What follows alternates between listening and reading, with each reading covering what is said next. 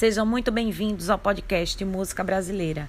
Eu sou Valéria Batalha e vou apresentar o episódio número 10 dessa série.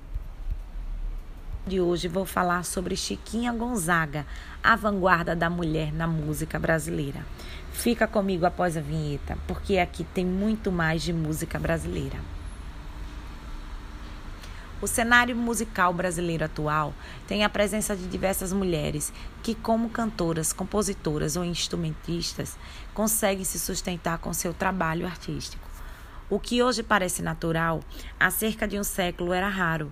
Mulheres que ousavam se manter neste meio eram vistas como preconceito e sofriam discriminação.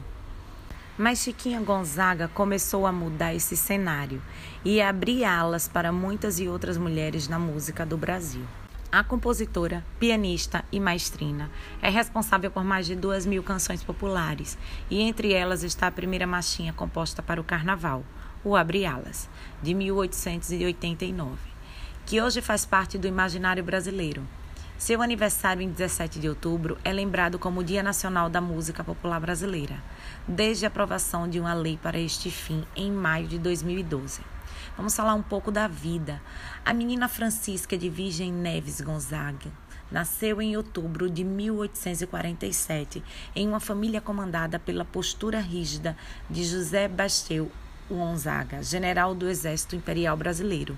Sua mãe, Rosa Maria Neves de Lima, era uma negra, filha de escravas, que se casou com um militar de alta patente após dar à luz a, a sua primeira filha. Chiquinha Gonzaga, como ficou conhecida, teve como padrinho Luiz Alves de Lima e Silva, o Duque de Caxias, e foi educada pelos professores mais gabaritados do Rio de Janeiro na época.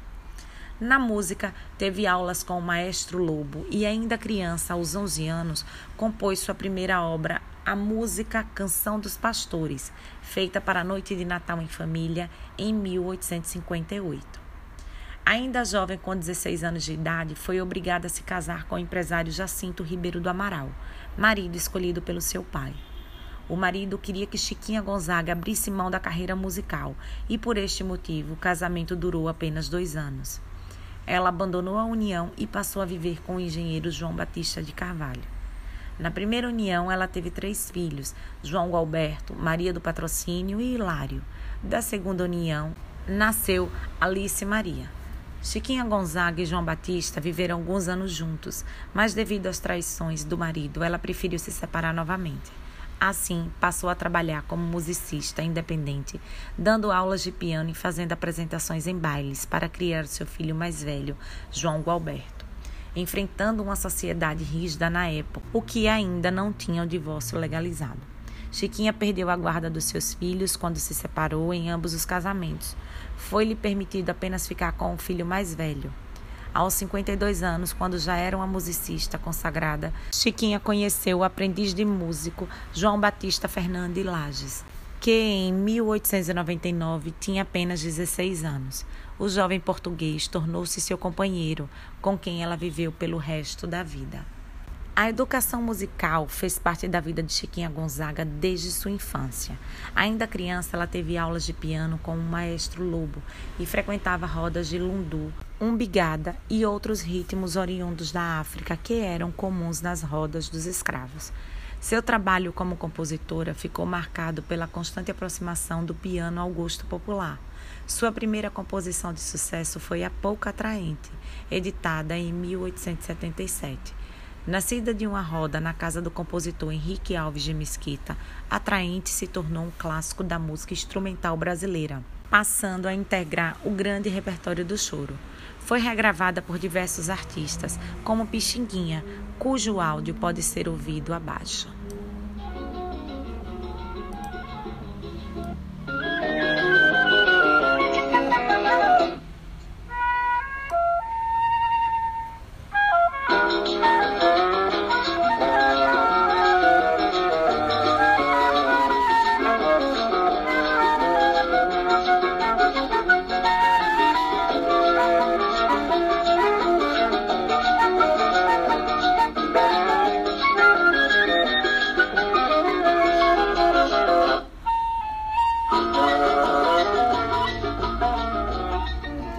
Polka, dança popular de Boêmia, região onde atualmente fica a República Tcheca, que se difundiu pelo mundo após chegar a Paris por volta dos anos 30 do século XIX, durante o Carnaval de 1899. Chiquinha Gonzaga compôs a música que marcaria a cultura brasileira dali em diante. Ela estava em casa, no Andaraí, bairro da Zona Norte, assistindo ao ensaio do Cordão de Rosas de Ouro, quando teve a inspiração para criar o Abre Alas. Essa foi a primeira marchinha carnavalesca com a letra que se tem notícia. Até então, salões de alta sociedade tinham festas embaladas por polcas, valsas e quadrilhas.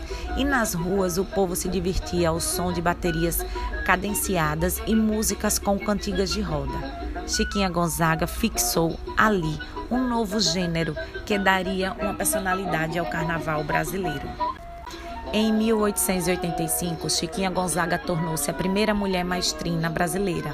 Quatro anos mais tarde, ela regeu no Imperial Teatro São Pedro de Alcântara um original concerto de violões promovendo o instrumento, que na época ainda estigmatizado. A carreira de Chiquinha Gonzaga como maestrina somou 77 peças de teatro em variados gêneros.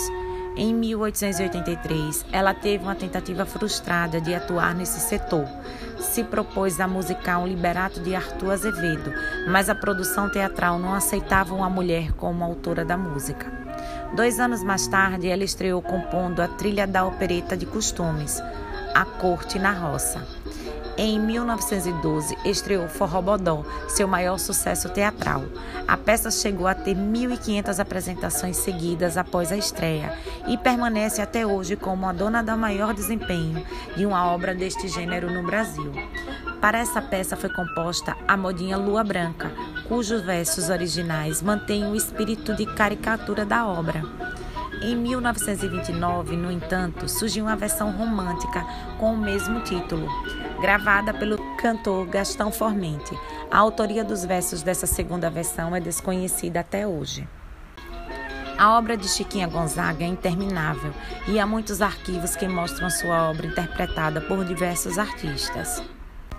Agora um pouco de Lua Branca.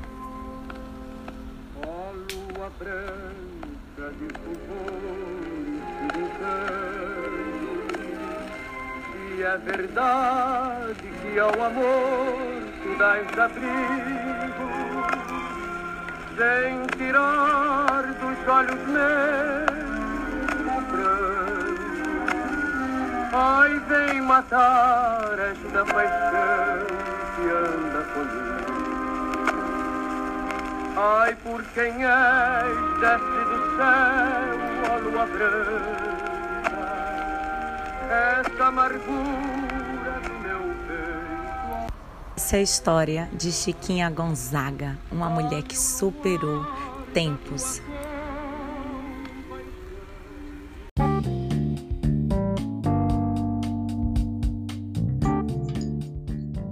E assim termina a primeira temporada do podcast Música Brasileira. Você acompanhou os episódios com os apresentadores Antônio Rogério, Kesleane Espínola, Penélope Bittencourt, Ricardo Leba e Valéria Batalha. Agradecemos a sua audiência e pedimos que nos acompanhe nas nossas redes sociais, porque aqui você tem muito mais de música brasileira. Até a próxima temporada!